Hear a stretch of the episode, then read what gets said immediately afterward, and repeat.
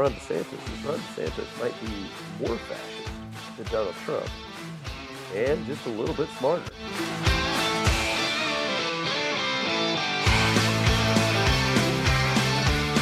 It's not necessarily, oh, we're going to have a civil war soon, but I'm just saying, if you look at that statistic there, it just shows just because the civil war is, is over doesn't mean that animosity just goes away, or you automatically were like, yeah, we were wrong. Hey, I'm so sorry. Yeah, we were wrong.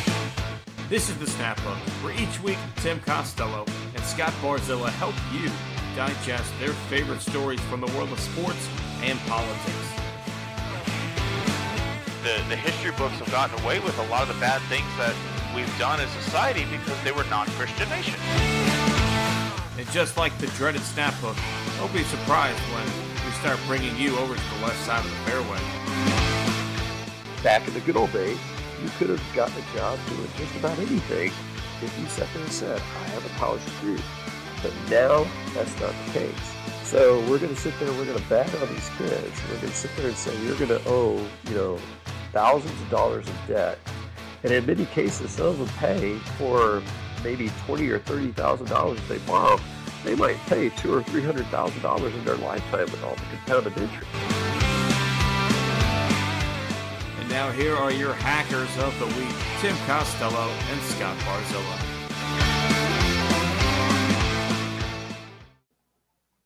Welcome back into the Snap Hook podcast. Another week, another exciting edition as the MLB trade deadline is upon us, and it was it was popping off like a Fourth of July barbecue. But first, a lot of stuff going on in the political world, and, and we got to tip our hat to Scott as, as he reached out and, and, made a connection for us and, and brought in a, a, big guest this week. So we'll have Scott introduce our guest and, and get us rolling here. Yes, I am so happy. Uh, I mean, I, I, am actually giddy right now. Uh, Joanne Carducci, uh, better known to uh, JoJo from Jerz. Uh, for those of y'all who are on, are we going to call it Twitter? Are we going to call um, it X? I'm going to call it Twitter till probably the day I die. So, or to the day it dies, but I'm going to call it Twitter. Um, and really, I've been following, uh, been following her since, gosh, I can't even think back that far. Probably maybe 2017 or 18, you know, on, on Twitter at least. Um, and so, what interests me actually, you know, she she has a, a great podcast. Are you effing kidding me?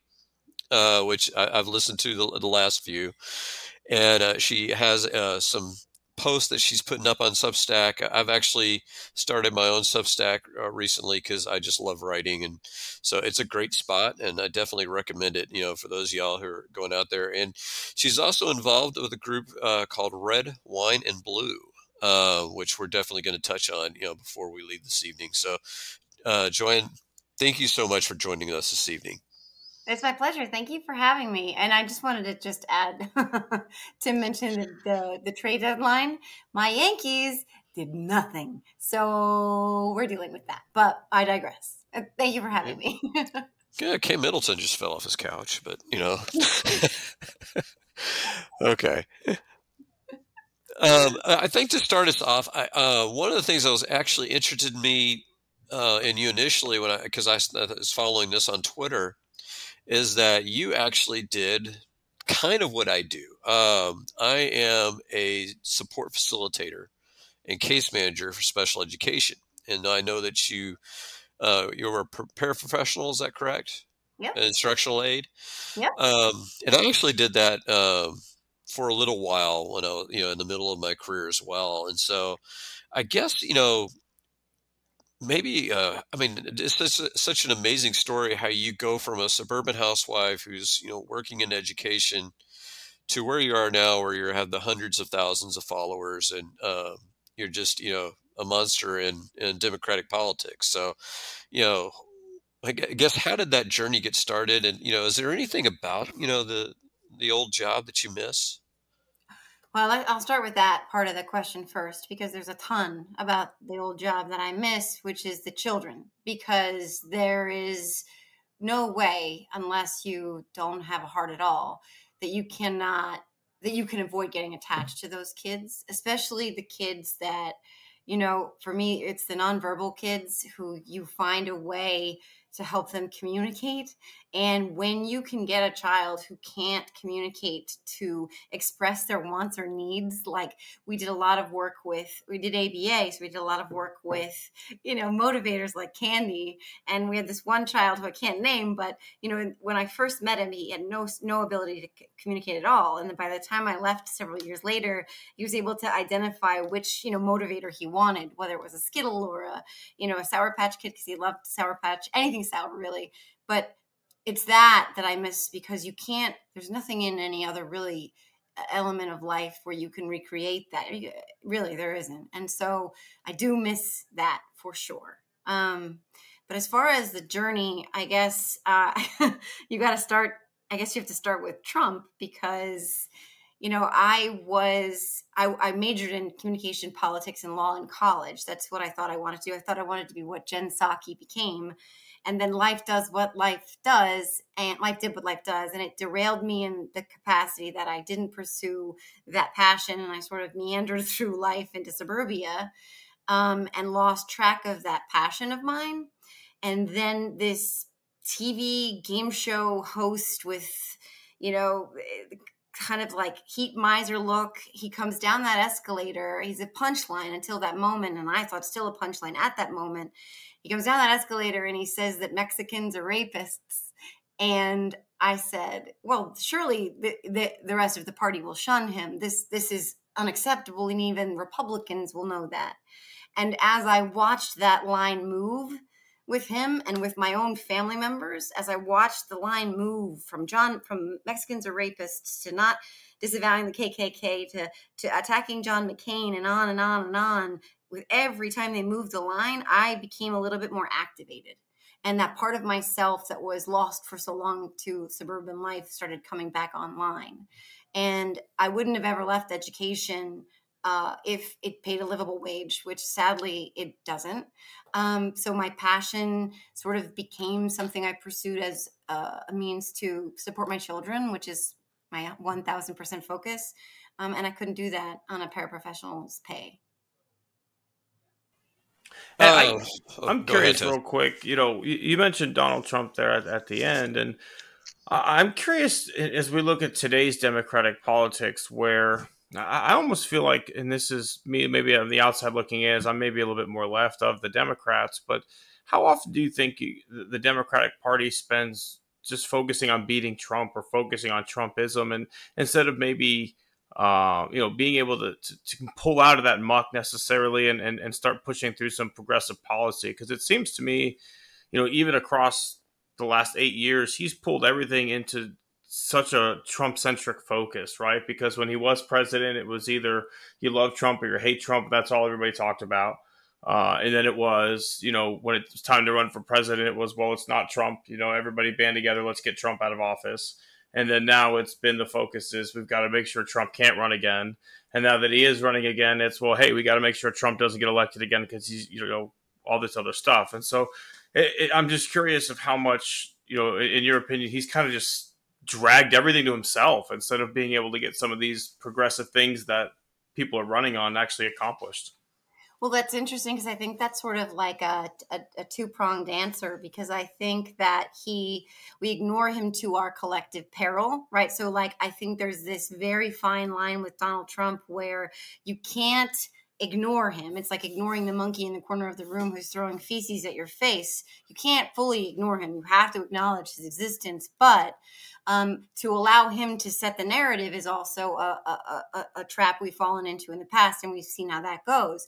I think that the problem here is not necessarily that the Biden administration and the Democrats haven't actually accomplished the progressive goals that they have set out to accomplish. It's that the messaging isn't getting through all the noise. And the noise is coming from the monkey in the corner of the room who keeps throwing poop at our faces because actually Joe Biden has passed the first uh, any of any kind gun legislation in in over a decade which was bipartisan. He he passed a bipartisan infrastructure bill despite the climate that exists in DC as it is, he also passed the um, infrastructure, I mean, the Inflation Reduction Act, which has in it the first real significant environmental policy any president has passed in our country's history. So I don't think that he and the Democrats aren't actually working towards accomplishing the progressive agenda that AOC and AOC's like acolytes endorse because AOC has endorsed Biden.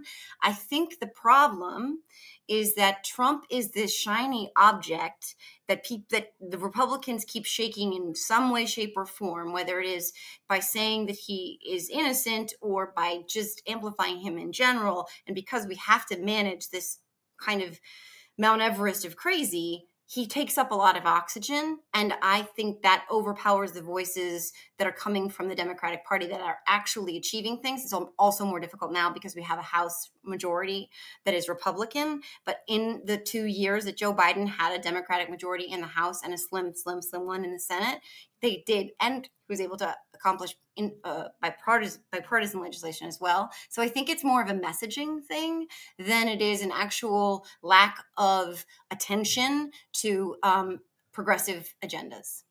I, I was just curious too, real quick. When you mentioned, you know, we the Democrats had the majority in in the first two years. It, it seems to me too. It's I don't know if this is a Democrat thinking or some of the, you know, I like to call it West Wing brain on the podcast, but it seems like the, the need for bipartisanism uh, is so strong on the Democratic side versus, you know, when the Republicans have control, they just push through whatever they want and they don't care about bipartisanism at all. Why do you think it is that, you know, the Democrats specifically, you know, want that bipartisanism versus just getting the goal accomplished? You know, when you look at, say, like Medicare for All, what started out was a really, really great bill. You know, by the time it gets worked through bipartisanism, that you know Republicans who really were never going to vote for it in the first place hack away. Now we're left with not as good a bill. So I'm curious, why do you think the the need for bipartisanism on these bills are there from the left, but not necessarily from the right? Well, I'll start with why it's not there from the right, and that is that the right doesn't intend to um, govern. They just want to rule. It's a party without platform or policy. It's a party of populism, it's a cult of personality. It's not a party that intends to actually legislate. We've seen that because this year they've had the majority in the House, the slimmest majority. And what have they done? They've investigated gas stoves and Hunter Biden's you know what picks. So I don't think that the Republicans are particularly interested in anything bipartisan or otherwise. They just want to you know they want to manufacture crises they want to stoke outrage that's that's their agenda because those things get a lot of attention. It goes back to the monkey in the corner of the room, right? So, like, that's where we focus a lot of our attention. So, Republicans aren't interested in actual infrastructure, uh, actual uh, bipartisanship because they're not interested in in governing. Um, that's why we also see so much of them subverting democracy by trying to gerrymander maps to the point where they're really just cheating uh, because they can't win by conventional means because they don't offer the American people anything um, except this sort of like fake outrage and populism. She might so, No, sorry. sorry. Um, so what I was, you know, I guess what I'm interested in is, I, you know, you mentioned the monkey in the room, the corner of the room, and and uh, as we, you know, discussed in email, you know, Tim and I, we do a, a scumbag at the end of each episode, and I have resisted ever making Trump a scumbag because to me, you have to be human to be a scumbag, uh-huh. and and to me, the the uh, the closest thing I could compare him to is a Bond villain that's had a traumatic brain injury. um, but uh, but the thing is, is that we eventually we have to move beyond. I, I'm hoping you know we can move beyond that, and so I'm really interested because uh, you're on the front lines. I mean, you're taking a lot of the slings and arrows that you know people like Tim and I don't take because you know we don't have the followers or you know or anything like that, and and really my in my personality I, that's not really who I am. And so, you know, that part of me when I reached out is like, so like you're so out there, you know, discussing what's going on with your personal life and also, you know, taking on, you know, so many people who are doing like the death threats and all this, that, and the other. So I'm really interested, like, you know, particularly like red, white, and blue, uh, reaching out to suburban women. I mean, do you see this as something as a, a long range plan, or do you think are we just trying to get through this crisis until Trump does whatever it is he, you know he's going to do? Well, I think um, you know, I think we have to acknowledge that if Trump is out of the equation at some point, and let's be honest here, the guy's not exactly the picture of youthful health. You know what I mean? Like he does have an expiration date. I don't think he's Keith Richards. Um, I, I, I he's just. I don't think you can subsist on, uh, you know, snorting Adderall and Diet Coke and gr- fry grease for the rest of your life and to well into your, you know, hundreds. But um, there is going to be something after Trump. What that looks like, we don't yet know. Um, but I think what I have learned through, and red, wine, and blue is crucial to this, is that something we all, I can't speak for you guys, but I know I took for granted and I thought I was paying attention. I took for granted the daily practice that democracy actually is. I took for granted that the liberties and freedoms and rights that I had, because I say that in the past tense, were there for will be there for my daughter, for my son. I took it for granted. And here I am, a woman with a 10 year old daughter who doesn't have the same rights that I had. So I think, irrespective of Donald Trump in the equation, and he is very much still in the equation, he's the front runner and likely nominee for that party's nomination, which is insane. But irrespective of him, uh, we have to, on the other side of all of this crazy, we have to remind ourselves that we can't take this for granted anymore and that democracy is a daily practice. So, red, wine, and blue, I think they're here for the long haul because what they're doing, what I'm so proud to be a part of, is they're setting up sort of the systems in place where suburban women and men and whomever can get involved in democracy, participate in democracy, because at the end of the day, it's not we, the government, it's not we, the elected official, it's not we, the person in on Capitol Hill. It's we the people. And we, the people, have to remind ourselves all the time that the power is ours. And that is a daily practice and it takes work. And that's what red, wine and blue is all about. I'm uh, glad you mentioned the uh, you know what happens next, right? Because I think you know one of the things that Trump did is he just he he made the the things that we kept quiet, you know, said out loud, but also he he also allowed levels of propaganda to creep into our world that just were never there before. And and you know what scares me about what's going on right now, I think you know, example like PragerU to me is is just an absolutely god awful company that you know has, for example, worked their way into Florida's school system and is and is helping to write um, you know curriculum for an entire state. And you know now we're going to get what was already our history in this country was already you know white male centric is now going to get worse. And so as we say, what's next? That's what's really scary to me because to me, Trump isn't what scares me. You know, Trump is such a crude person that he's never going to, you know, get that fascist state that he actually wants because he does it in such a poor way. But what they do have is, is Trump's opened up this idea of thinking that if they actually had a smooth talking fascist on the right, he'd be able to come in and do pretty darn well. And I think that's that's shown. It's just the problem is they don't have that guy. Ron DeSantis is a buffoon as he gets out of Florida and starts dealing with people. Like he just he's an idiot. And I think most of us who pay attention knew Ron DeSantis was an idiot. But if you talk to anybody in Texas, like they think Ron DeSantis is a cool guy. Like, oh yeah, I like Ron. I'd, I'd vote for him if Trump's not available. But like, they just don't have that smooth talking guy. And I'm, I'm just curious what really happens there because the path is wide open if if someone actually was able to take it on the right because what Trump did, he just broke down a lot of barriers and he's allowed all this fake information and distrust to creep in. Um, and just this what's next is, is really, really scary. And I think, you know, especially here in Texas too, um, where, you know, you mentioned those women's rights have been taken away. That, that kind of started here, right. And, and, and bled out throughout the country. So, um, there's some, there's some interesting things in that what happens next because someone's going to vie for that seat. Um, of of fascism on the right because they've shown it works and it just depends on like is this guy a good public speaker or not at the end of the day? Because that's what it takes. Like are you charismatic? Are you a good public speaker? Can you get the people going? And they just haven't found that guy yet but the moment they do like the, the system is set up and ready to go. We're already a pretty like far like we're already a right leaning country just the way things are and the way that we're set up with with our capitalist partners. And so um long story short like yes i agree that the, the next what happens next in this election is is really really scary. Yeah, and if Trump were smarter, to your point, if Trump were savvier and smarter and had a, an iota of actual common sense in his head, coupled with, and I hate saying this word because I don't particularly find it to be true, but I know that it is true because look, he's become the Republican Party's most powerful person in their existence. And I'm not saying that to be hyperbolic. It is true. The, le- the level of loyalty and fealty and sycophancy we have seen with Donald Trump rivals anybody who's ever been a Republican in the history of time, and that includes Abraham Lincoln. Let's be absolutely clear about that. So he is charismatic. If he had as much intellect or even common sense as he does charisma, and again, I hate saying that word, he would have been absolutely deadly. We would not have seen a failed insurrection. We wouldn't be talking post January 6th about Donald Trump's indictments. We'd be talking post January 6th about which bunk in the gulag I would get.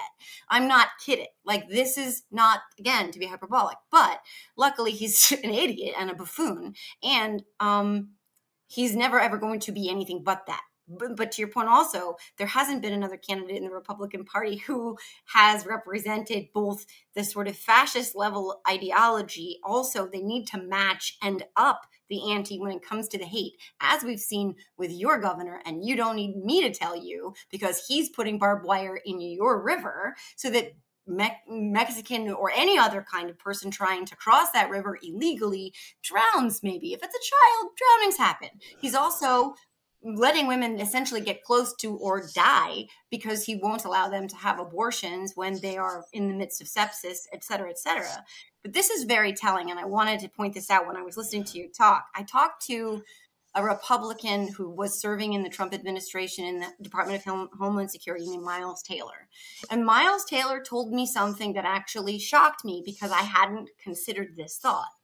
I often think Republicans since Trump have actually gotten worse than he was in many ways because he kind of he was I always think of him as a black light so he like shined this black light on all the things in the comforter in your hotel room you don't want to think about.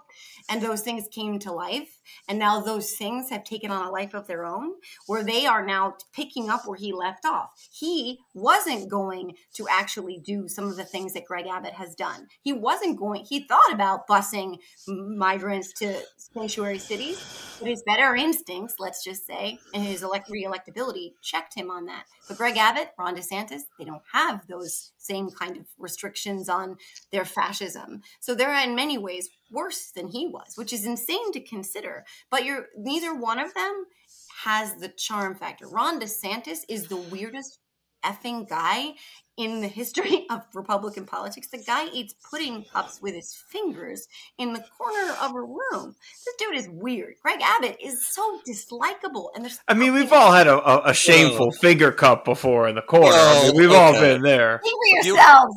I have never fingered a cup of pudding in you, my life. You, you know, well, I've done applesauce. I don't like pudding. You know, like my mom forgot the spoon at lunch. You just gotta, you know, get it going. You've were never you gone to medieval 40, times then. Were you 47, 50 years old at the time? No, probably not. That's he's fair. Not, well, he's not. He's. Uh, I I taught Tim way back when, so he's. Yeah, you and I are actually the same age, which yeah, is I think to me is has to be at least forty five. So I don't know. which is bizarre. I mean, well, but anyway, you you were mentioning Texas. We are talking about Texas, and so um, what That's I think is mess well, what I, what's what's so funny about Texas, and I think what people nationally don't realize, is that we're not this monolithic red state. Really, um, all of our major metropolitan areas, with the exception of Dallas, are blue.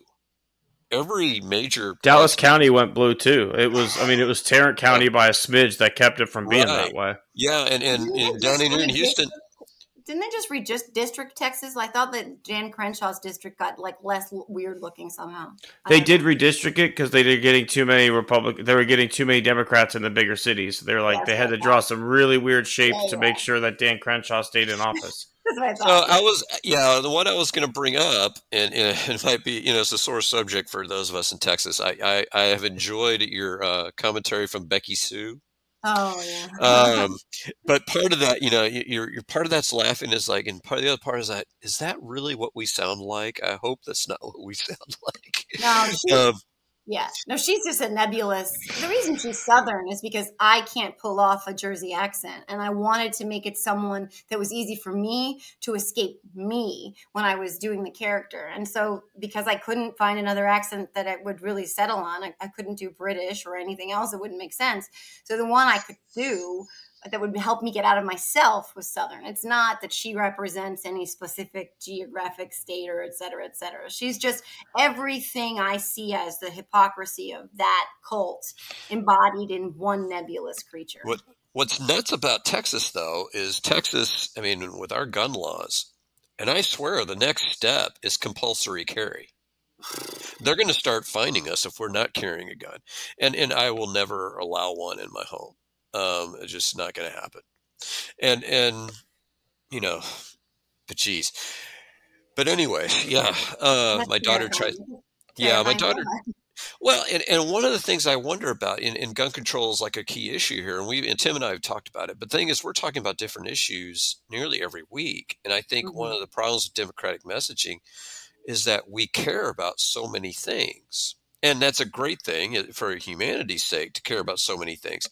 But the right has a group that's like, we are gu- we're pro gun and that's it. And so they're going to write and they're going to call their Congress people and they're going to sit there and do this 24 seven while we look at the last, you know, school shooting. Cause, you know, and, and I told this story on earlier podcast, but uh, the day after Uvalde, because Uvalde happened late in May.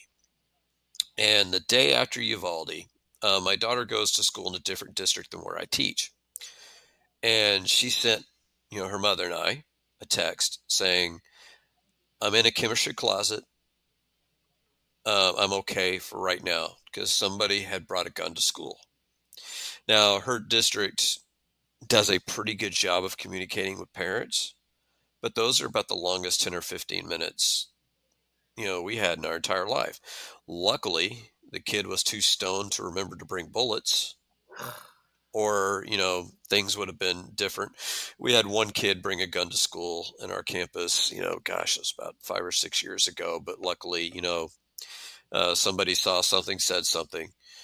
But it's just so crazy you know and so of course you know our local representatives and our, our favorite senator ted cruz his you know answer is door control yeah, because yeah. I can't think of anything better than having one door to school. Because could anybody possibly imagine what could go wrong there? Nope. Um, I can't think of anything whatsoever could go wrong in that instance. But people sit there and buy this stuff. And the problem we have as Democrats is that in about two weeks, that school shooting or mass shooting has been in our rearview mirror, and we're looking at another issue where we just don't have, I don't know if we have enough discipline to have a group of us sit there and say, you know what, we're going to do guns. Okay, this group over here, okay, y'all do the environment. Okay, this group over here, y'all do, you know, fighting against censorship. I mean, that's, I mean, we just don't have the discipline in our party. I don't think that, and this is no offense to you at all, but I don't think that framing it that way is necessarily, in my opinion, accurate. I think that it's less about the discipline the Democrats have and more about the intentional sort of um what's what did Steve Bannon say about unleashing the hoses or something like there's flooding the zone. So there's the the, the idea is that the Democrats who do actually care fundamentally about all of those things. Um, it's it's not really possible for like a, a, faction of the Democratic Party to be like, we're going to just be guns because there might not be gun issues a couple of, God forbid, in this country this is true, but like for a couple of months at a time. And what are the gun Democrats doing? They're like, oh shit, we don't have anything to do. The you know the immigration Democrats are getting their asses kicked. Like we got to do something about that, but we can't help them because we're the gun Democrats. It's not realistic. It's it's more that the deluge of of constant crazy and and Greg Abbott's like response to things like Uvalde being to basically make Texas an open state carry an open carry state without licenses or training or any of that shit. Like it's upside down, inside out, and batshit crazy. And the Democrats are in being intentionally bombarded with so much of this stuff that the idea is you can't handle anything successfully at one time because it's like trying to catch a million dodgeballs with two hands. You can't do it. Um, so I think the problem isn't necessarily that the Rep- the Democrats aren't focusing on the right things because I do believe that they are. And I wanted to comment really quickly on um, the desensitization desensitization thing related to school shootings or any kind of shooting but i do think that it's it's very intentional we've seen this throughout history that the republicans and steve bannon pointed this out they know that if they just keep throwing crazy at all of us not just our legislators but the american people that it's really difficult to get your head above water Yeah, I could buy that. Yeah, I could buy that too. I, I think it's just um, the the whole idea of arming teachers. oh I don't think they. Well, I, I, what I'm picturing is I'm picturing Mr. Barzilla is missing his Glock. Has anybody seen Mr. Barzilla's Glock? Please return it to the office, please. I mean, uh, you. I am the last person you want with a gun. have you met But me but but no. well, and what they and what they taught us, and and we we they've started a program called Alice. Uh, for our response to shooters, and basically what they told us is that it's up to us what to do with our kids because if like if the gunman is like on the way on the other end of the school you know don't hunker down get the heck out. If the gunman's in your hall you barricade the door you throw as much stuff as you can at them you know do the best you can.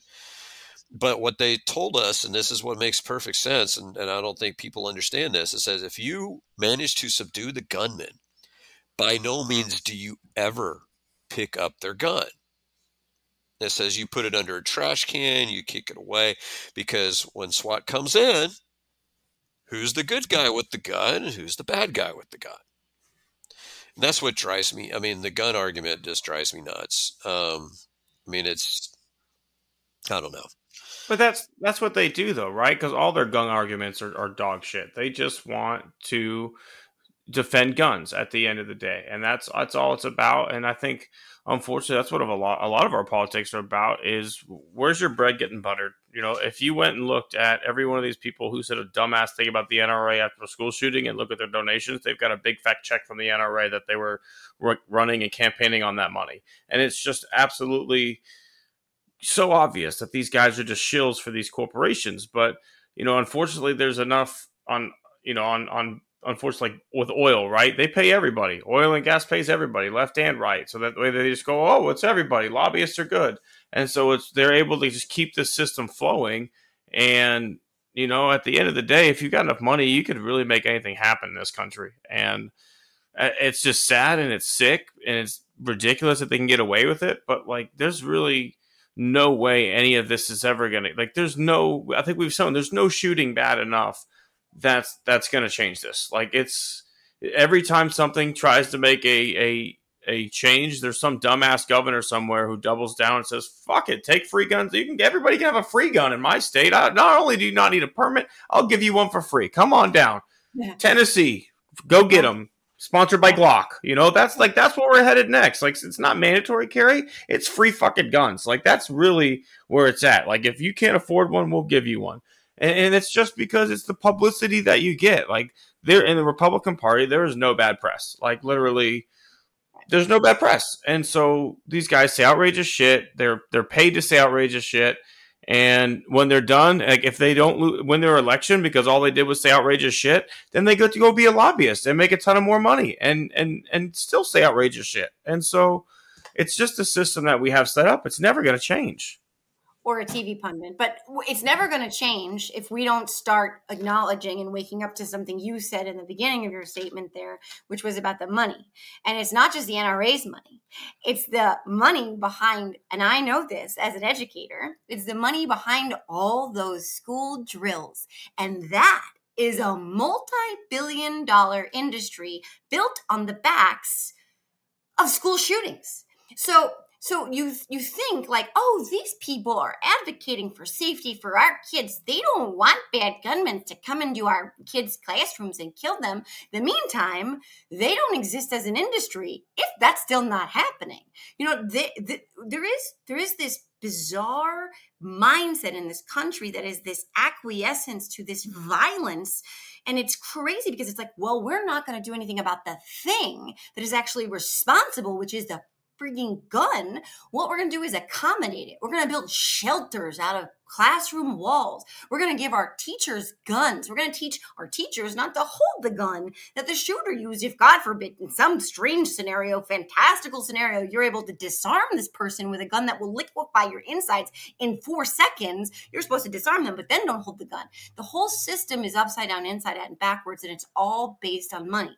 And and and that speaks again like go back to that desensitization thing the reason we move on from these shootings and i have talked to fred guttenberg i've talked to brett cross i've talked to parents who've lost their children who cannot fathom how society is just on to the next thing when their kids guts are still on their desk all these years later and that is true for fred guttenberg jaime's guts, her insides are still on the chair she was sitting in.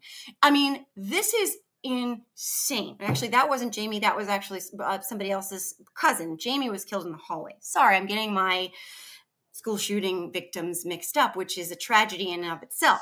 But again, everything is inside out, mixed up, and upside down. And good, good Americans, I believe, rational, empathetic, kind Americans, Americans like us, parents who do not want school shootings to be a reality we have to think about every single day are getting again back to the deluge thing. We're being inundated with these mixed messages that are forcing us to kind of like get numb to this stuff and we can't we can't.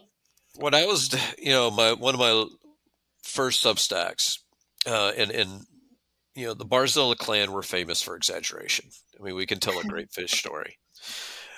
That's where the republican party i think has really got you know their amplification effect. So and this seeped into education last year. So last year we have, you know, we have the training videos that we have to do every year. And so we have to do like, you know, bloodborne pathogens, you have to do diabetes, which I'm sitting there, okay, I'm diabetic. I think I got this covered. You know, I don't need to mm. do this anymore, but no, I still have to do it. So last year we had to do a child trafficking video oh, of what to recognize when a student is being trafficked. It's like, do you fucking think they're going to school? Where there's a hundred adults, including a police officer?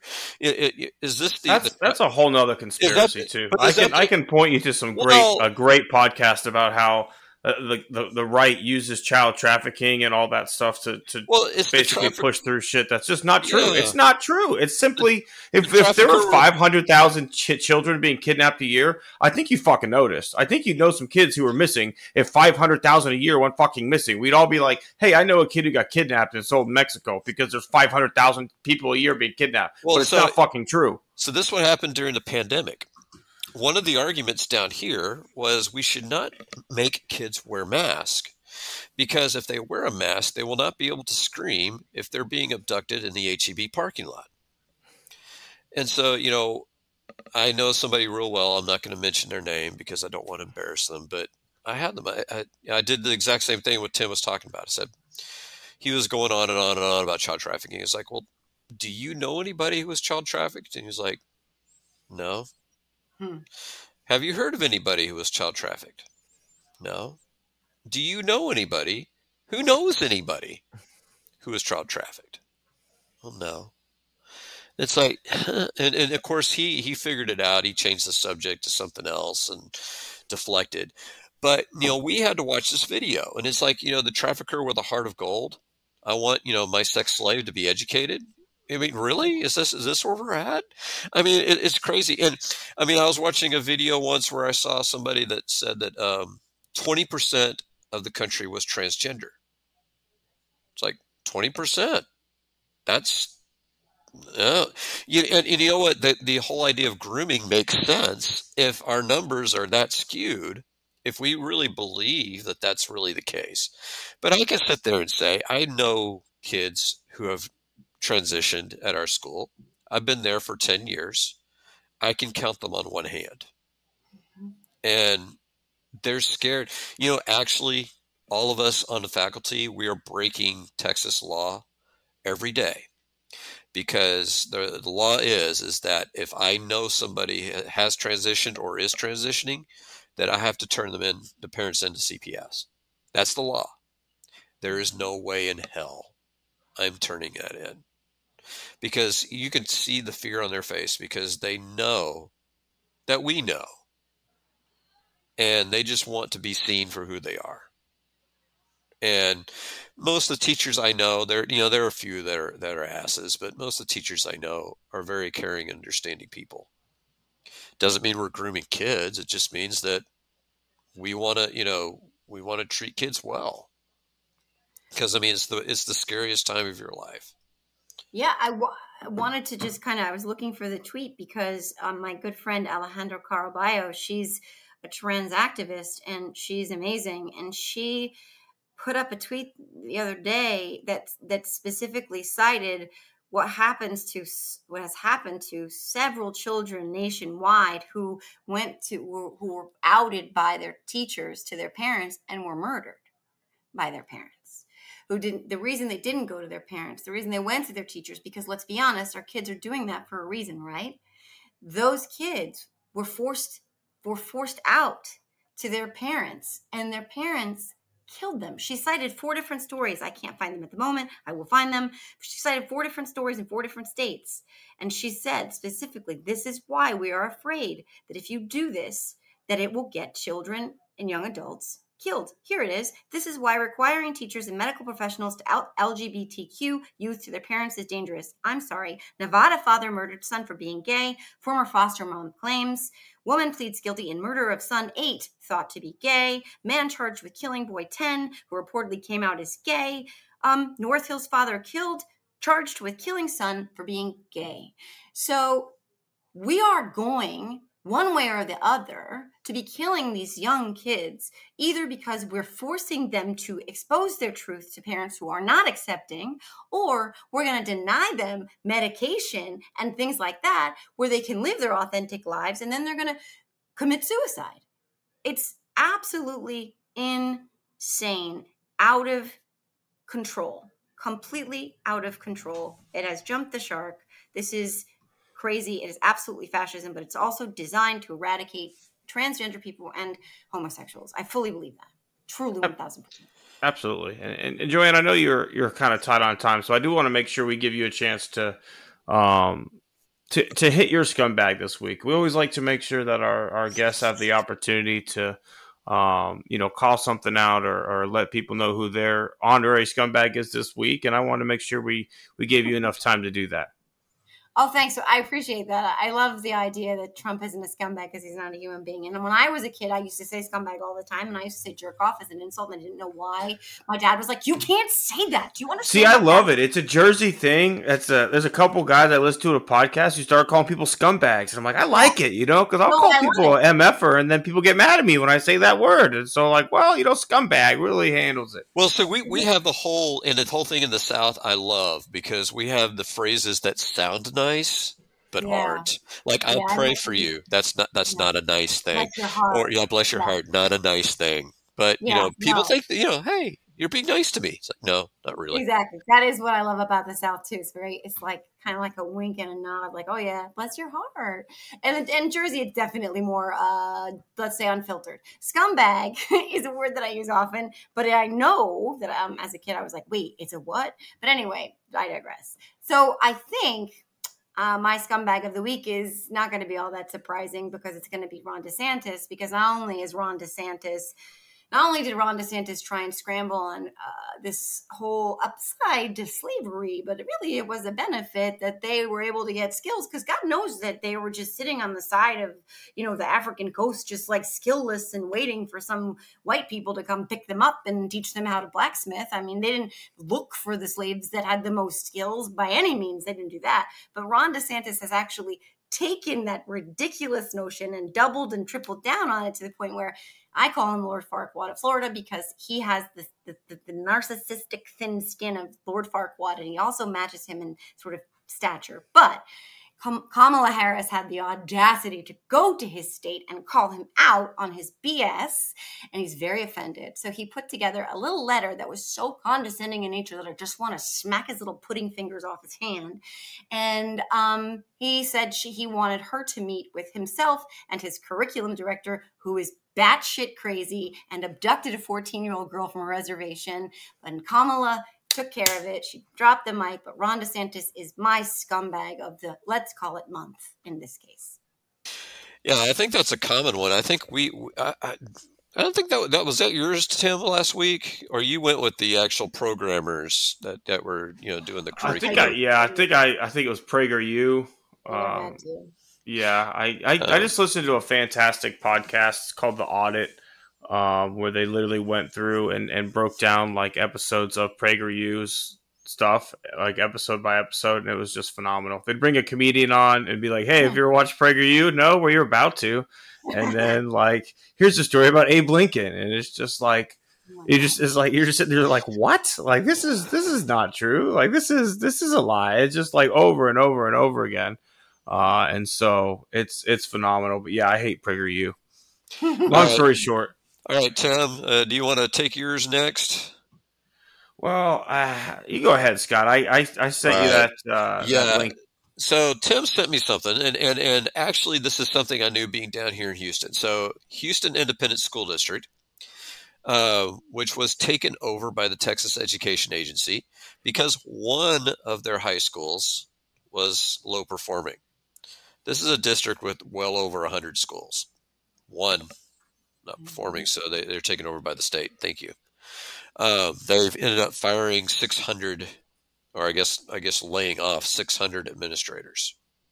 Uh, one of them was my cousin. She had to end up going uh, flying. Thank God she got a job in Katy.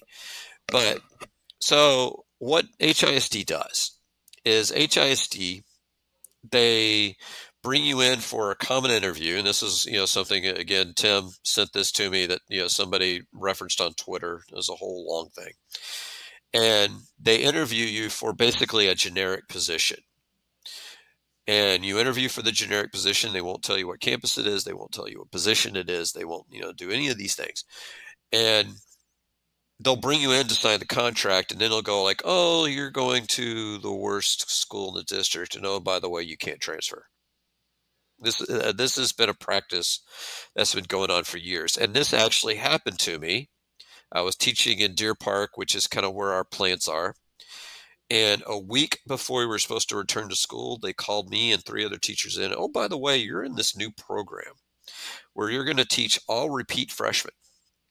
Thank you very much. Well, in the state of Texas, there are rules that you cannot resign. Oh, uh, uh, by mid July, pretty much, is the last time you can resign. The, the district can actually hold you legally hold you to your contract if you resign after that point. Usually, if you get a promotion, they'll let you go. Um, but they'll, but pretty much a lot of them will sit there and say, no, you're going to stay in your spot until we find somebody else. And so they purposely waited until the last minute. And so none of the four of us could resign. And they only had enough funding for this program for one year. So after that one year, they said goodbye to all of us. That was lovely. So, you know, I was out, you know, didn't have a job. Luckily, I was able to find another one, you know, for the next year. But um, this is a common practice of, you know, basically just, you know, we're not going to tell you anything. Here, you have to sign, and it's it's definitely a scumbag move. Uh, and uh, thanks to Tim for sending that my way, but I already knew that, so that's why I don't teach at HISD. HISD is a big book banner too. yeah they're uh they're one of the bigger ones in the in the state they're In the country, yeah, I think they may actually lead the country. I think they may actually surpass Ron DeSantis in terms of the number, the sheer number of books banned. It's crazy, and I think it, one of your schools, maybe wrong, districts did away with librarians or libraries. I forget which one. Is that possible? Maybe I'm confusing. Uh, I still have them, but this is what I don't get. What I don't get about all that is like, call up your library, your school librarian, email your school librarian, and say, "I don't want my kid reading X Y Z book." I'm sure they'll accommodate you. Opt Our, out. lib- our librarians are very, you know, very nice people. Um, you know, so actually, you know, one of them's conservative, but she'll she doesn't believe in censorship. You know, so she'll let you read whatever you want to read. So I'm sure if you called her up and said, "Hey, I don't want you know a Junior reading this book," okay, it works. It works for me. I mean, and most of the stuff we read in English, I, I'm in English classrooms now. We do lit circles, so the kids choose their book. So really, I mean, it, it's a much ado about nothing, and that's one of my big pet peeves with the people in education. They get a video from their, their cousin Jethro in Cleveland, Texas, who works at the Stop and Go, sent them a YouTube video he can't seem to source. So they're they're teaching this in the school. It's like, why don't you fucking ask me? I'm actually Mm. in the schools. I can tell you what we actually teach. But no, kidding. Linda. don't want to do that. You know that that would be like you know actual research. Yeah. And and this week, Scott, my scumbag is actually the one. You know, the reason that that shit happens, and it's it's a it's a dual faceted scumbag. It's two. It's a combination of Ben Shapiro and Alex Jones. Mhm. Uh, now, I you could not pay me to listen to an episode of Infowars. Couldn't do it. But what I do listen to is Knowledge Fight, which is a fantastic um, breakdown of just his lunacy and all the other things that go on. And this guy could not be more in love with the the Sound of Freedom movie that's out there right now. To the point where like if anybody says anything about it, he will literally out you on his show to the point where people get death threats just because they tell the truth about a film that is QAnon bullshit. And so, you know, he literally had someone like he literally was pulling quotes from someone who just wrote a, a review of the movie and, you know, called him a Satanist, said he was like cool with eating kids and all this other stuff. And then you've got on the other side of it, you've got Ben Shapiro, who, you know, let's say you're a conservative with a daughter and your daughter's pumped about the Barbie movie, but you follow Ben Shapiro. Your daughter's not seeing fucking Barbie anymore because that guy is pissed about the Barbie movie because they talk about patriarchy. Like, that guy.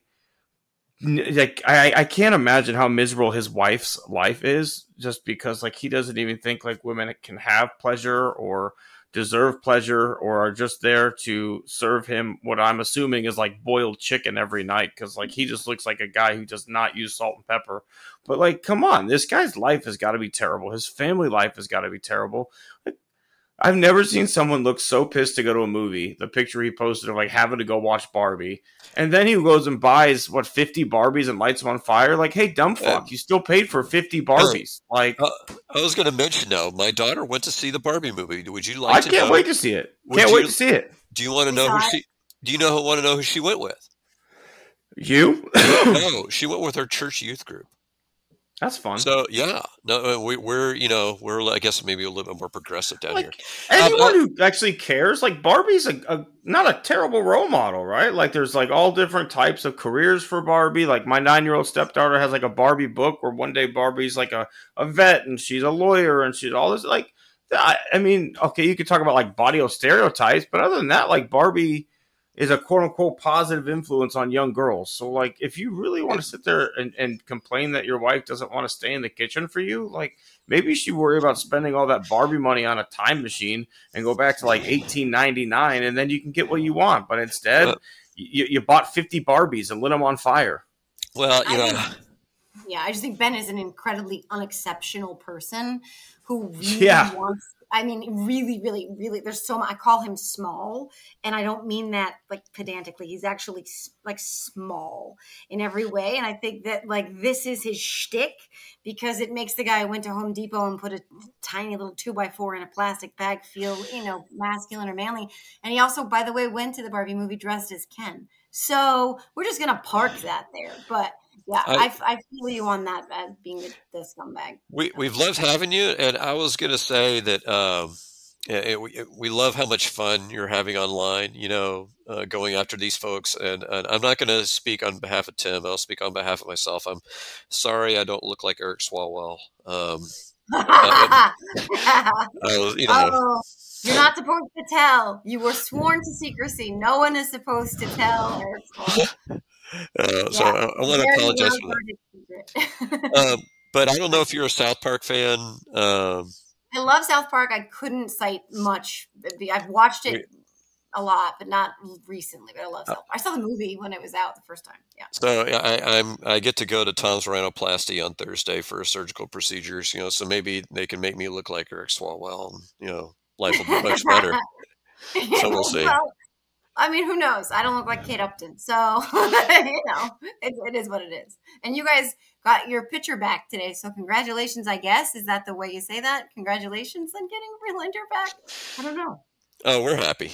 Uh, I, Yeah. think, I think Tim's pretty happy too. Um, but I, I'm I don't I'm very he was happy. Really- I don't think I- he, I don't think New York was his whole. I just it wasn't his scene. It was never going to be. Even though he's from this area, I don't think it was ever. He likes to win, you know. Guy like guy likes to win. The Astros taught him what it feels like to be a winner, and he doesn't want to lose. and, Yeah, the, and the first yeah. game he will pitch will be against the Yankees. I know. I know. I know. I know. I know. I know.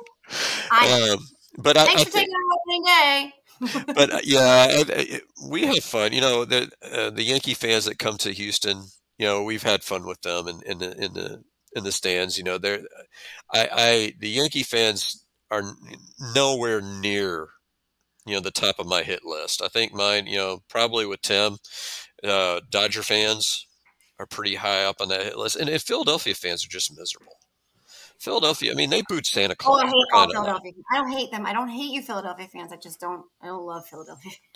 Um, but Dod- I- Dodgers and Yankees fans are on a tied at my least favorite. I gotta be honest with you. I've been to Yankee Well, I gotta Stadium be- enough gotta- time. I've go- seen some shit in Yankee Stadium. I'm I'm good.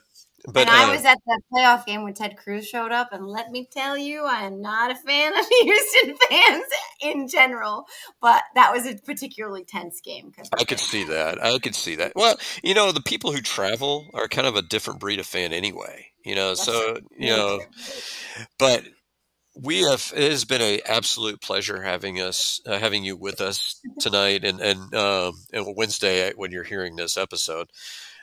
And you know, if we can return the favor in any way, you know, please let us know. Thank you. This was so fun. I really appreciate it. I'm sorry I'm short on time. Um, Oh, no worries, no worries. We appreciate you joining us. Yeah, my, my daughter's coming down with what we think are migraines. We're not really sure. We're going to get it checked out, but she doesn't feel so good. So. Well, you know, Sorry. One thing we all have in common, we all have children, so you know, we Yeah. kind of know, you know, we want to make a better world for them, and you know, that's definitely part of it. Yeah, absolutely. That's that's why I appreciate you guys. I'm glad to have gotten to talk to you. I know you're both dads, and I know that um, people, a lot of people think that they can think whatever they want. That like somebody like me is just out there for clicks or whatever. Um, but I'm not. That's not what I'm doing. It's my way of. I can't help one child at a time necessarily find their voice, but I can help kind of ensure and protect what I leave behind for my own children. And I know that that you guys share that passion, so I appreciate that. Not for my kids, for yours. Well. You know, Well, yours Yeah. too. Well, you know, we want Yeah. every kid to have a good yeah. exactly. Well, hey, we appreciate you. We're going to take a quick break right here, and we'll come back on the other side and talk a little bit of the MLB trade deadline. We'll be right back on the Snap Hook after this.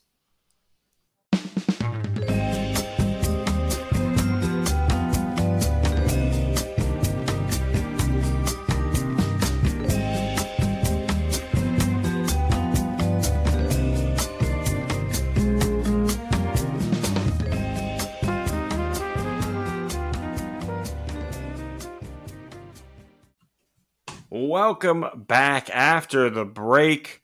And Scott, what a break it was. I, I sent you a text uh, as we were wrapping up that, that conversation with Joanne. And, and again, thank you so much to Joanne for coming on to join us. But I didn't want to put it in the, in the group chat. I didn't want to distract from what was going on. But, you know, I sent you a text, Framber, three outs away from a no no. And as we take our break, Framber Valdez is able to throw his first no hitter and the first lefty no no uh, in Astros history. Scott, what a night for the Houston Astros.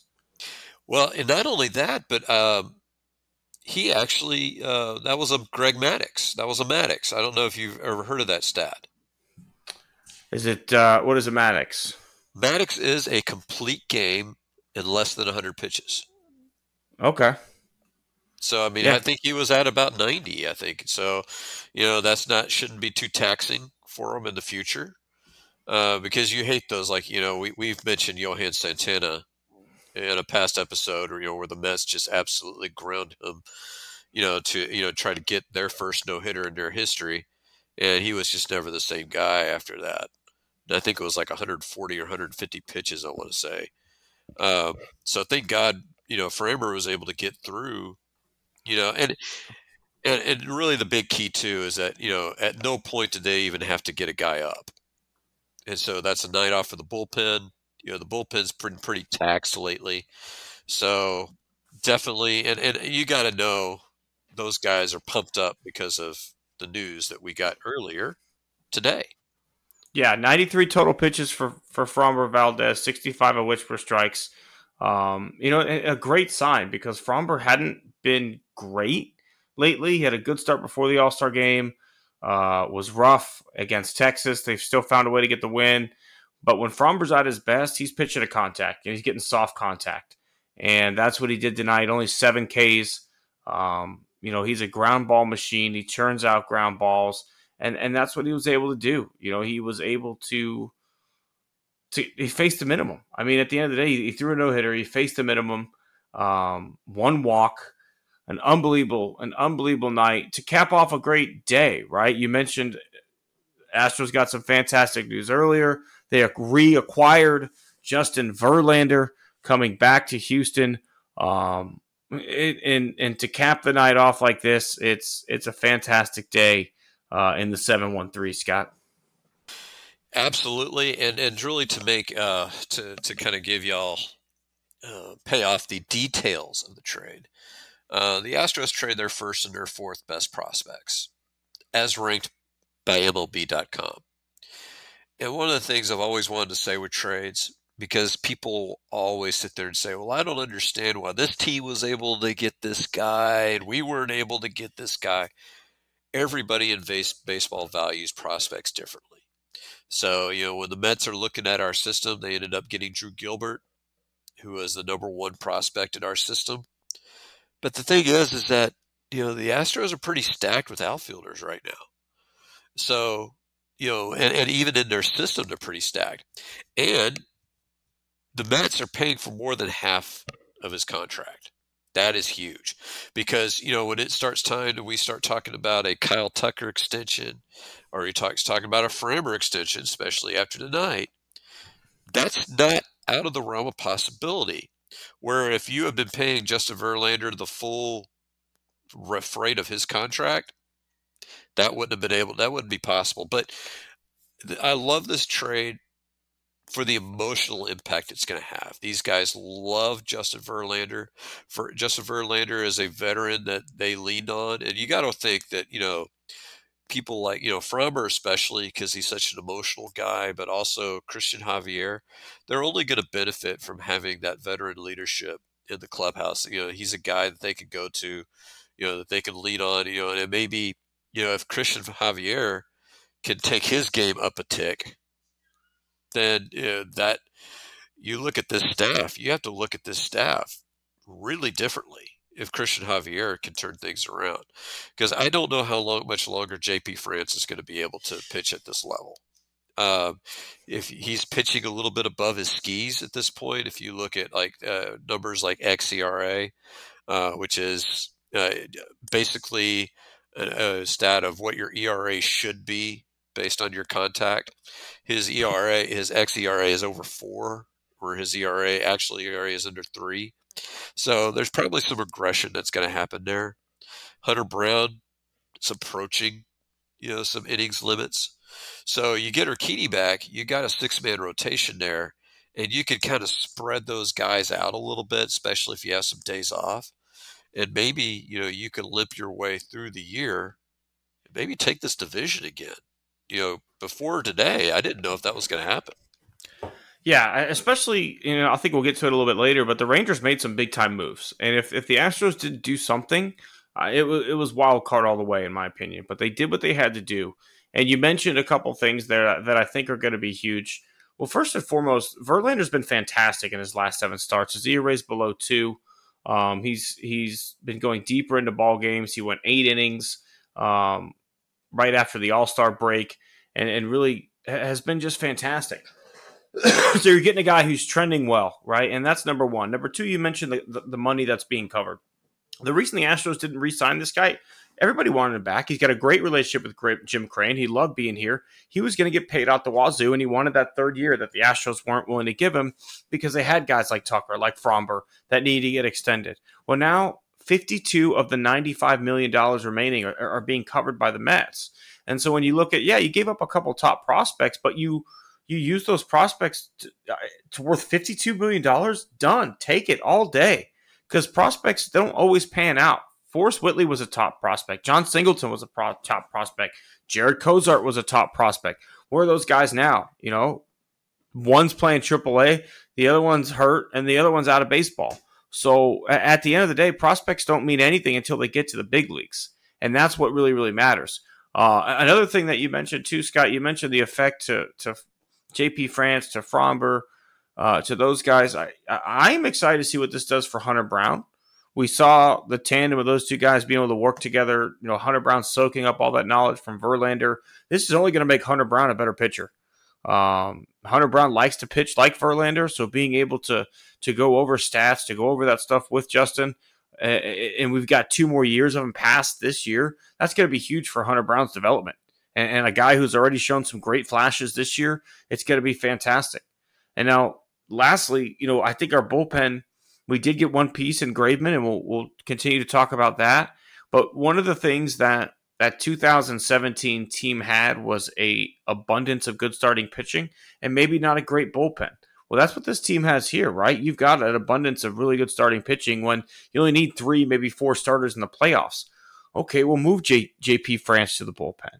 Move Hunter Brown to the bullpen. Those guys can give you an inning in the sixth or the seventh inning, and then you don't have to worry about Montero as much. You don't have to worry about Stanek as much because you've got Abreu, you've got Graveman, you've got Neris, and you've got um, Pressly, and then hey, JP France can come in and give you a good inning. Hunter Brown can come in and give you a good inning in the playoffs. So the the moves that that Dana Brown made uh, today and and over the weekend have, have really, I think, strengthened this Astros team. I think this move has Jim Crane written all over it. Um, obviously, the money involved, you know, has to involve him. Uh, but I think he's the one that pushed this over the, the finish line because I could probably, you know, Dana Brown – he loves prospects. And so the idea to him of giving up your first and your fourth best prospect probably was not something he wanted to do. But Sunday, Verlander won his 250th major league game. He's the only active pitcher now with 250 wins. No, I don't think he's getting to 300 wins. I, I don't think that's happening. But he's he has said he wants to pitch as long as Nolan Ryan pitched. And if that's the case, yeah, he's definitely getting to 300 wins. But the whole thing is, is that, and I've said this about you know guys like Altuve, guys like you know, well Correa before him, but you know, guys if they could finish their career in an Astros uniform, obviously Verlander didn't start here, but he's won two world, he's won two rings, he's won two Cy Youngs. He's got this year and two more years. If he wins a third ring here, or God forbid, discovers the fountain of youth and wins a third Cy Young here. He's an Astro. When he's going into Cooperstown, he's an Astro, folks. And That's the, the conversation I had with my dad today. You know, if, if he gets another ring here, at what point does he go in as an Astro instead of a Tiger? Yeah, and, and the whole thing is is that it, it gives you more cachet as a franchise. When you can, and, and, i don't think you can put any kind of a dollar sign on that but when you can have conversations like you and i have had about gee who was better between craig biggio and jose altuve? Well you know i think we both agreed that you know given the playoff performance jose altuve but you know that's a conversation worth having.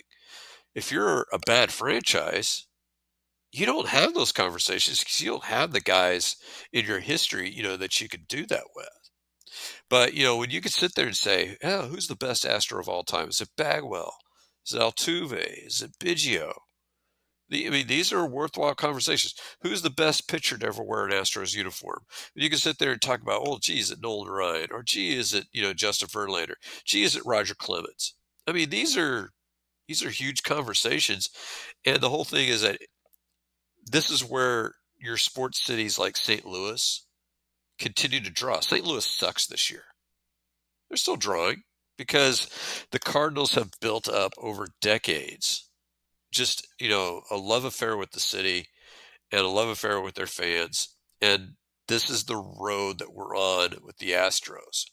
And now we've extended that window through at least 2024.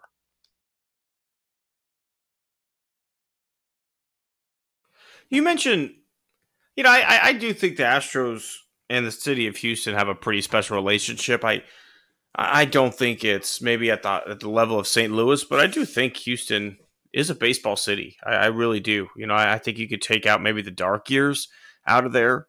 Um, but Minute Maid Park is consistently full, and they were, you know, for the early 2000s and the mid 2000s. Again, take out the hundred lost years, but like.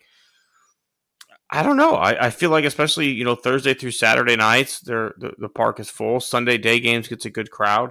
Uh, I, would like to think Houston's got a pretty, um, pretty strong baseball community, and, and, and being the only being the biggest show in town, right? For I what, five years without a football team, uh, really elevated that team because at the time the Rockets were garbage. You know, Hakeem was was playing in Toronto, uh, and Kelvin Cato was your main draw at that time, and so. Um, you know, the Astros really were the biggest show in town, and you had Biggio and you had Bagwell, and maybe I'm looking at it through a kid who loved baseball's lenses growing up, but I, I feel like Houston is a baseball city, and I feel like very few. I, I think you can put us in that in that conversation with with Boston, with uh, with St. Louis, with uh, Cincinnati as as some of the best stadiums and fans to visit in the major leagues. I was going to say, I think Moochie Norris just fell off his couch. Uh, you say the Stevie, Stevie well, and the funny thing is, is that I was so the Rockets championships happened right after high school for me. So I remember watching those. I remember having house parties. We drove around with brooms for the second championship outside our car because we swept the, the, the Magic.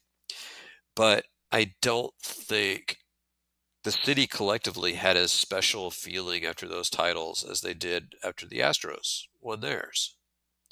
Um, and that's nothing against the Rockets. I, uh, you know, those were great moments, great teams.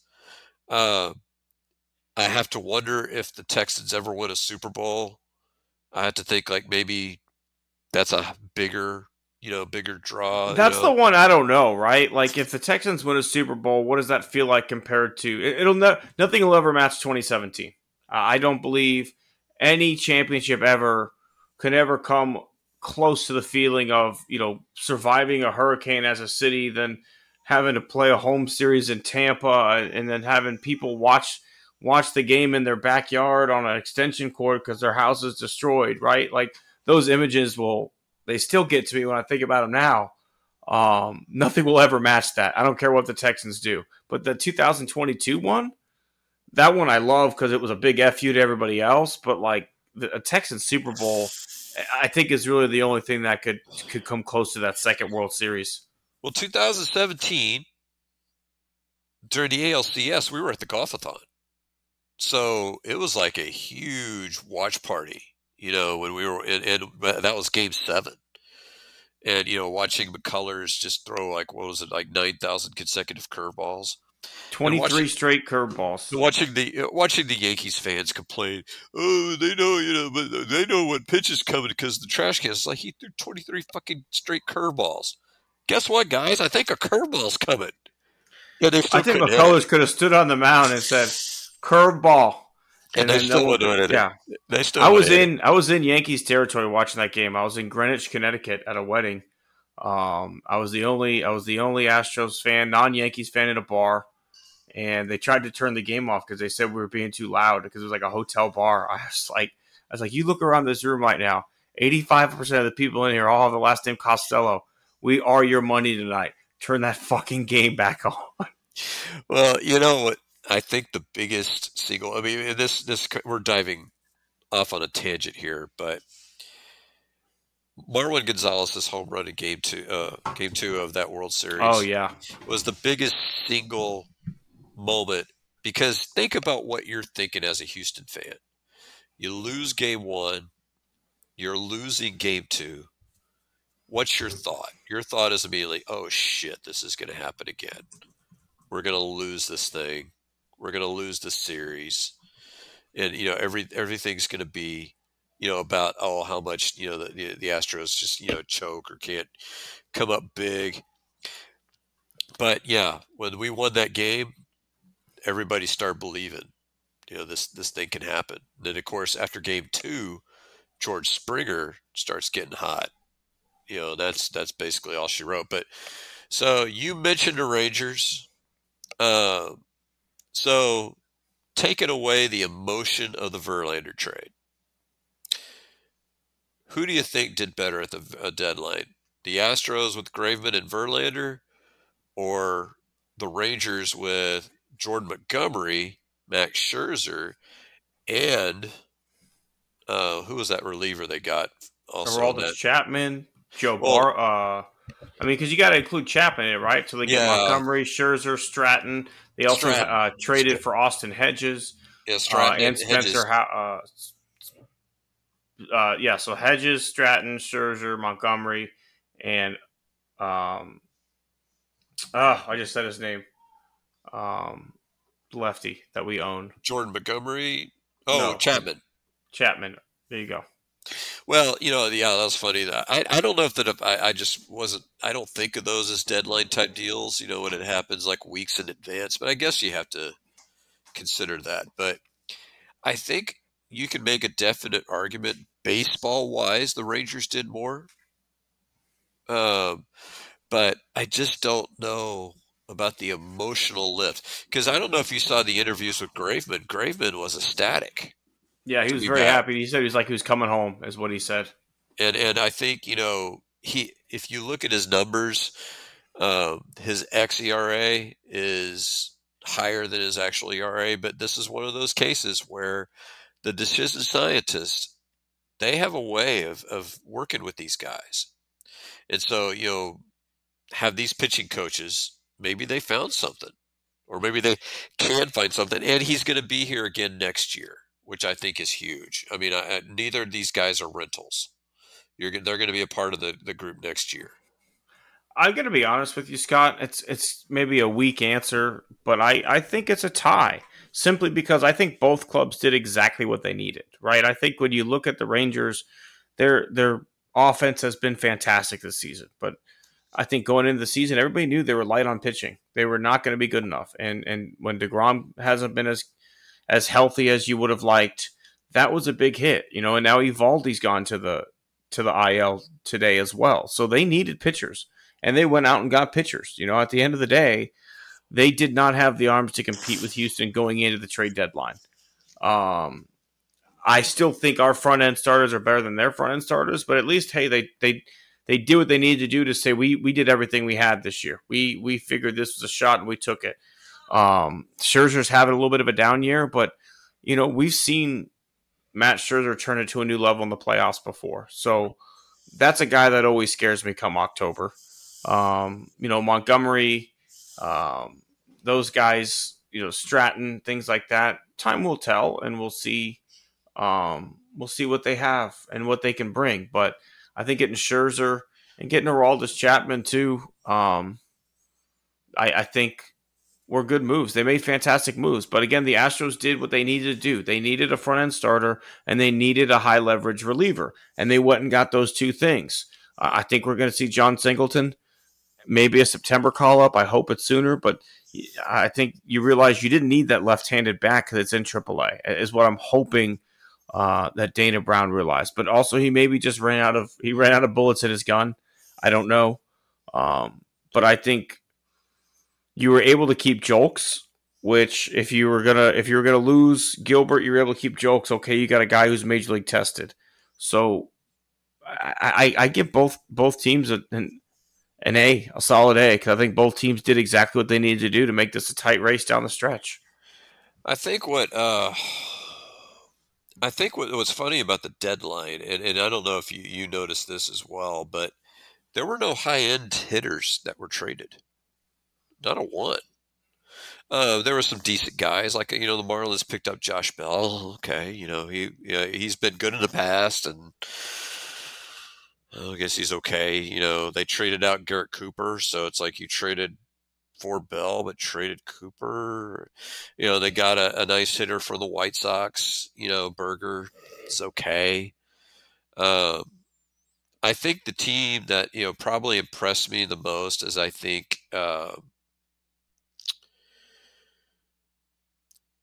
nobody likes sellers at the deadline, but you know the Mets I think did a pretty good job of getting some talent you know, for some expensive pieces. Yeah, they're paying a hefty a price for Verlander. You know, they're paying a hefty part of that salary, but you know, they got rid of Scherzer, they got rid of Verlander, they got some good prospects coming back. I mean, they were able to trade, you know, a few of their, you know, tradable pieces. Like I think they had ended up trading about five or six guys, you know, when it all, uh, you know, came down. And I, you know, I had a feeling the Mets weren't going to do anything this year. Something was going to derail them. Uh, but you know, hindsight's twenty twenty. Yeah, it's it's the most Mets thing ever. They spend a lot of money. They go out. They don't do what they're supposed to do. But I agree with you. I think they did a nice job of, of getting back some good pieces. Um, they're probably a couple years from being able to compete again.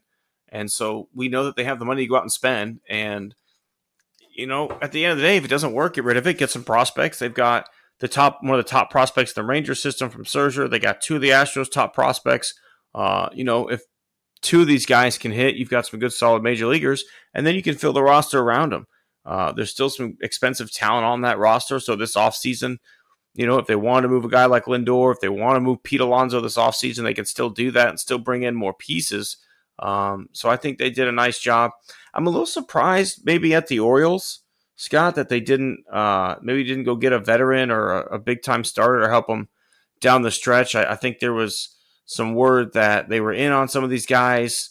Um, but everybody wanted Jackson Holliday, and he was an absolutely non-starter for for Baltimore. So um, we'll we'll see if they have enough uh, talent on their their young roster to be able to compete down the stretch with the Rays, and and if they do in October. I think it's interesting because you know uh, Elias comes from the same tree, you know, and same kind of background as Luhnow, and there was that and there was that uh, that fear back in 2015 where you know Luhnow's great at stockpiling prospects, but you know can he make trades? In 2015, you remember there were two trades that they made that did not work out well. And so I think Elias probably saw that. He's like, I don't want to give up on it like a Josh Hader type prospect and get back, you know, trash like Carlos Gomez. They still got Jack Flaherty. So I mean, they didn't do nothing, um, but that's going to be you know where Mike Elias is at, and and and I understand it. Maybe in the off season when they have a little bit more time to evaluate some of these things, you know, they make it, maybe can add another veteran or two for next year. Um, that's you know Eh, that's the hard thing about the deadline. You're you're you're kind of making moves with a gun to your head, and and some of these are you know franchise altering moves. I was surprised that they didn't go to Seattle and get Logan uh, Gilbert, you know, for a controllable position player, because they have plenty of those guys. I think Logan Logan Gilbert would have looked good in an Orioles rotation. Uh, I don't know that the Mariners were going to be trading Luis Castillo. I think that's kind of a pipe dream. You know, but there are rumors that they may get into the uh, Shohei Ohtani sweepstakes, and they're going to need a three or four Brinks trucks in order to make that work. I don't know what that that was really the story of the deadline. I guess leading up to it was whether the Angels were going to move him. So I don't know. What do you think? If you were the Angels, would you have done what they have done, or you're going for it, or would you have tried to cash in on and get some prospects for him? I mean, personally, I, I think they should have cashed in and got some prospects, but there had to have been some kind of conversations behind closed doors where Shohei said, Yeah, I'm not ruling out signing here, but I need to see some signs of life. You know, I need to see that this team is in some way desiring to win some ball games because since he's been here, they just haven't been a competitive team. And you've you've got some would say maybe the most talented player to ever play the game in Ohtani. Um, when he's healthy, one of the best players in the game in Trout. And in Trout's career, you made one playoff appearance. Like I mean, it's it's awful. And so I could see why they didn't want to do it because if you lose Ohtani, there's no replacing that level of skill, right? But also on top of it, how much marketing money do you lose too, Scott? Because if you look around an Angels game, like when the Astros are there, look at how many of those signs are in Japanese and and how many of those are, are bilingual advertisements. They're bringing in big time advertising money from overseas because they've got Japanese fans tuning in to watch these games. So it's not only an investment to our American fans on the field, this is a financial investment to the whole entire franchise. You know, you could say he's worth 500 million as a player. This guy probably is worth a billion dollars to your franchise because there are Japanese advertisers who will back up their own Brinks truck to you to put their signs in your ballpark. Yeah, the, the, the Angels kind of remind me of the White Sox up until this year because I think the White Sox did a pretty good job of selling. You know, I, I would not have dealt Cease if I were them, and they didn't. And so I thought that was pretty smart. The White Sox were always one of those teams that they they were seemed to think they were better than what they were. Uh, the joke I've heard about the Angels is somebody like said, you know, a typical Angels game. Mike Trout hits three home runs.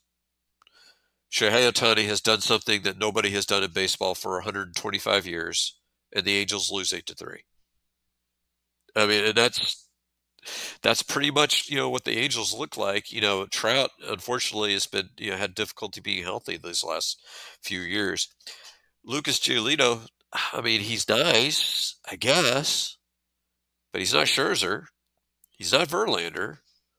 So, you know, the Angels have done a really good job of sewing up third place in the AL West, but I, I don't see them going any further than that. Uh, so, I mean, if they were going to go all in, they really needed to go all in. I felt like they just kind of went half in.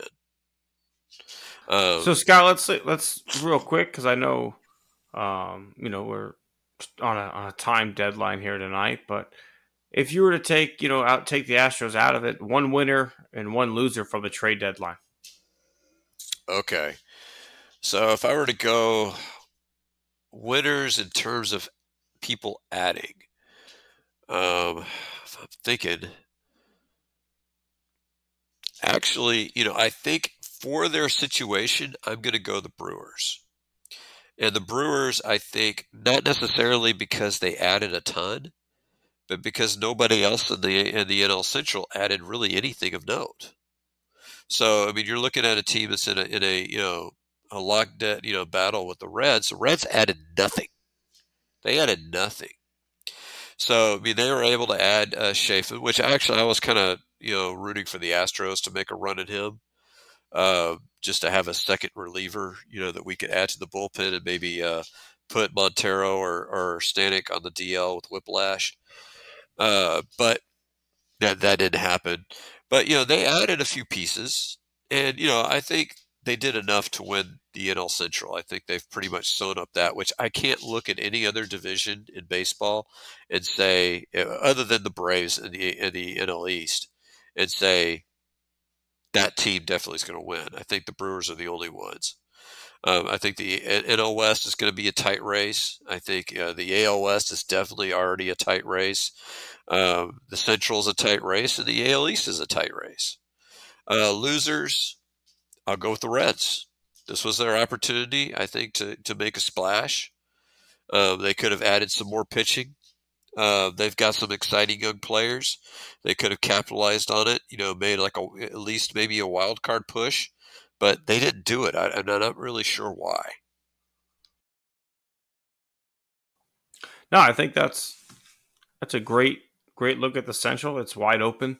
Um, the Reds one of those teams too. They're pretty young, so again, looking for someone with some playoff experience or someone to help guide these young guys through. Maybe they're just they're counting on Joey Votto to be that guy. We'll see, Scott. We'll definitely ski. Definitely see. Um, my biggest winners, you know, I, I think the Blue Jays did a fantastic job at the deadline. Um, they got insurance, I think, first and foremost with with the Bo Bichette injury. Um, going to get DeJong, I think was was a big big opportunity for them because I don't think you know Gavin Biggio is not a he's not an everyday starter at shortstop, especially.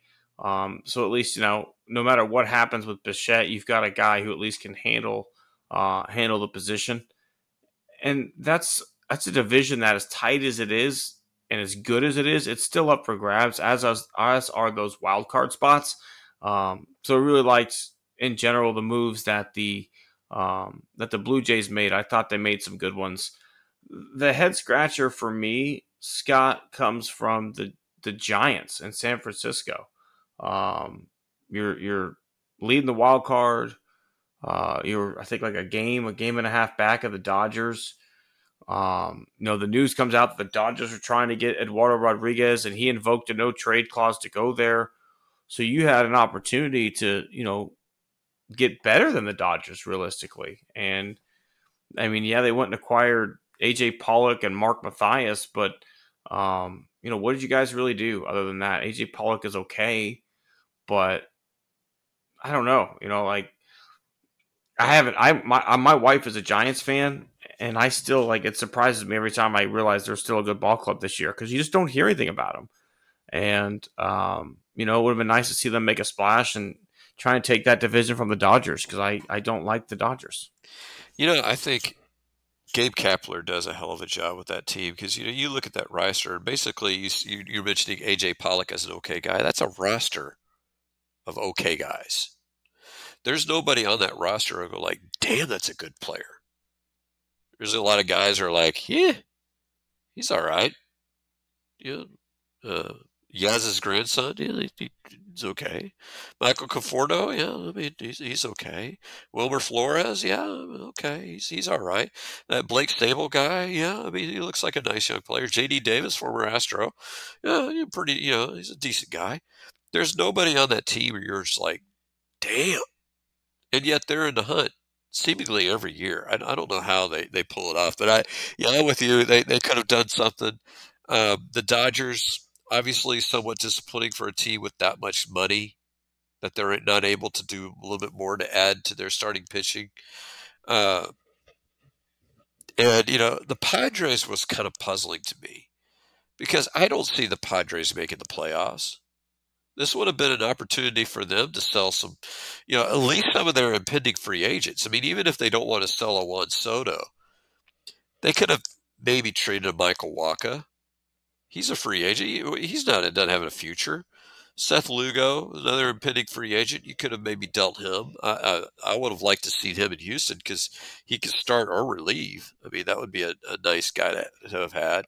But instead, they add, and you're like, where are you? You know, because I mean, not only do you have the Giants and Dodgers, you have the D backs. You have three different teams. You're going to have to get through if you're the Padres. I just don't see it happening. I'm with you. The, Padres are that are like the White Sox, right? They're just delusional. They don't realize they're not in it. They they continue to buy every year at the deadline, and I mean, hey, the Astros can continue to cash those, uh, you know, the revenue sharings from the luxury tax threshold that uh, the Padres continue to put themselves in because they spend a lot of money. They spend a lot of money for the I'd say subpar results, right? Like if you're spending that much money, you should be a better baseball team than they are. And this was a great opportunity to unload some of that talent. You think people wouldn't have paid for Juan Soto at the deadline? Hell yeah, they would have. You think you couldn't have gotten some great, great um, prospects for Hader, uh, for you know Musgrove? There's a lot of, of guys on that roster that would have been highly sought after. Um, and they just didn't pull the trigger. So I, am with you on the on the Padres, Scott. Yeah, I don't know that I don't know that I would have dealt Musgrove. Um, I would have kept anybody that's under contract in 2024 because I mean I think they have enough talent that if things go differently, they could compete next year. Soto's under contract. Manny Machado's there. Fernando Tatis is there. Uh, that guy Kim at second base. I mean, he's a very underrated player. I mean, he's he's a nice guy. So I could see them adding some prospects here and there. Hader's a free agent to be. I mean, are you? I don't see any possible way that they bring all those guys back with all the money that they're shelling out. I mean, do they have any? Did they have any really thought of signing Soto long term? Um, I mean, that's a guy who's a three or four hundred million dollar guy uh, for as young as he is. So, actually, you know, and, and the last question I'll ask you, not not deadline delayed, uh, related, but I was looking at speaking of Tatis, I was looking at just right fielders that have signed big contracts. So right now, well, technically Tatis was a shortstop when he signed his contract, but he's a right fielder now. Bryce Harper, Mookie Betts, um, trying to, Ronald Acuna has a long term contract, but he doesn't really count because that was like pre-arbitration stuff. So I'm trying to think who the fourth, or there's like four. There were four guys who have signed long-term contracts as a right fielder, and if you put Kyle Tucker at the midpoint of them, give him a 10-year deal, you're looking at about 10 years, 280 million.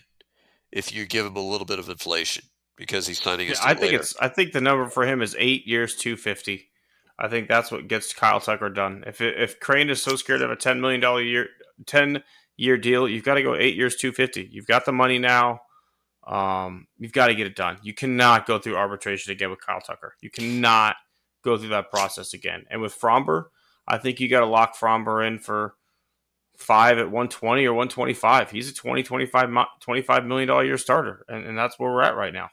I think so too. I, I would give him the 10 years because right now, so next year is going to be, he'll be turned 27 in January.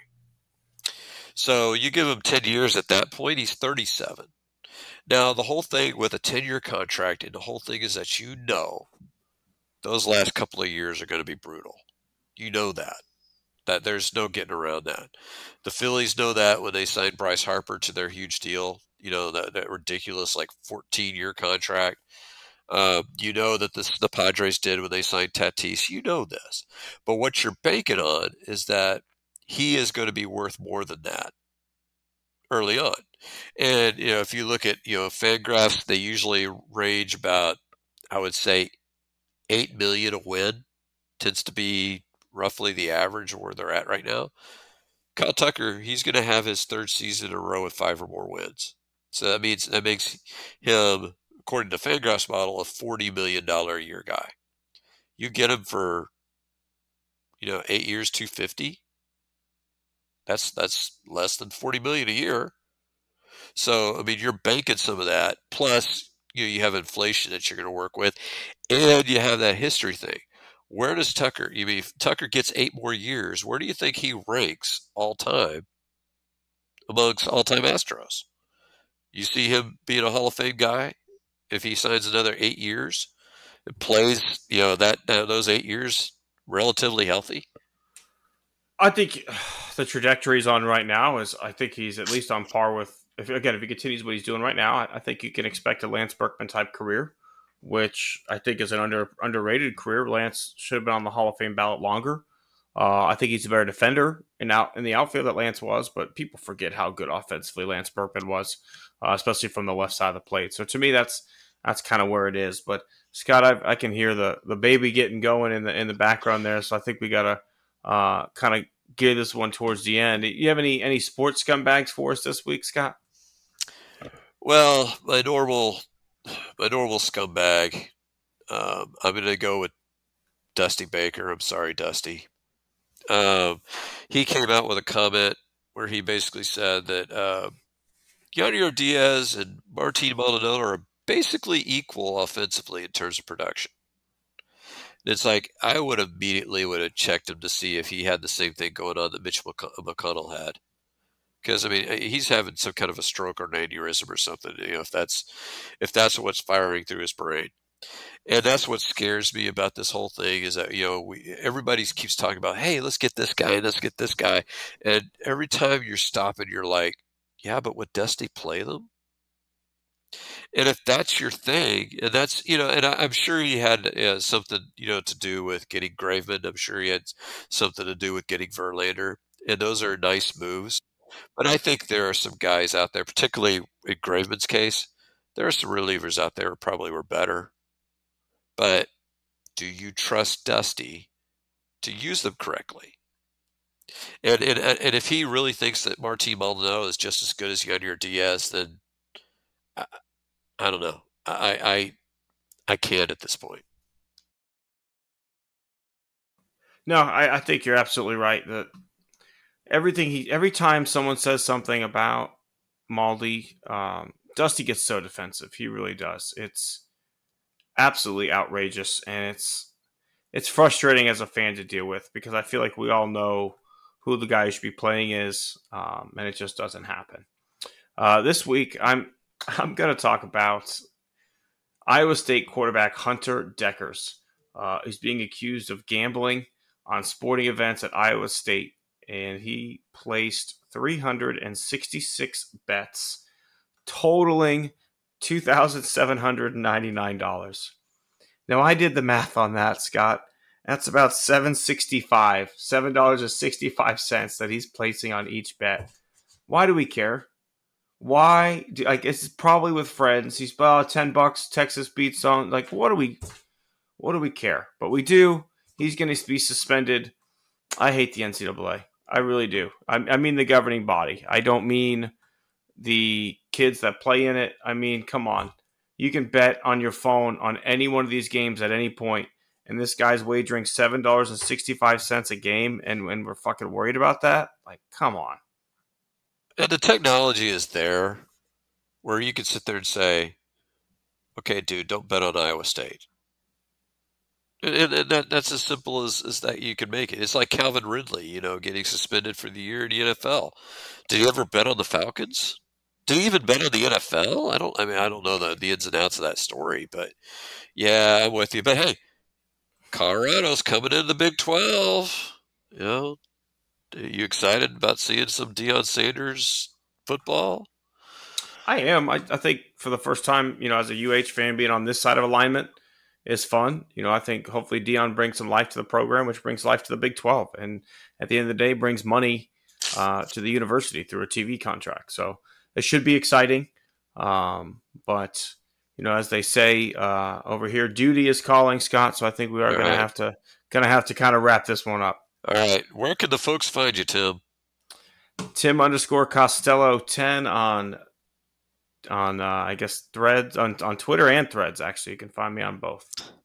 Um, I'm at S Barzilla on Twitter and Threads as well. But I'm uh, I also started my own Substack as I mentioned in the podcast, and I've uh, been doing some writing there. So you know, come check that out. I, do, I still do some writing for One Day Gene and Battle Red blog. So uh, just doing a lot of writing these days. Well, hey, be sure to check out Scott's writing. Again, we appreciate Joanne for coming on and joining us. Uh, again, be sure to check out um, all of her work as she is Are You Effing Kidding Me? Uh, as her podcast as well as her Substack. So be sure to check that out. But again, we appreciate everybody who made us a part of your week. We will see you next time on the Snap Hook.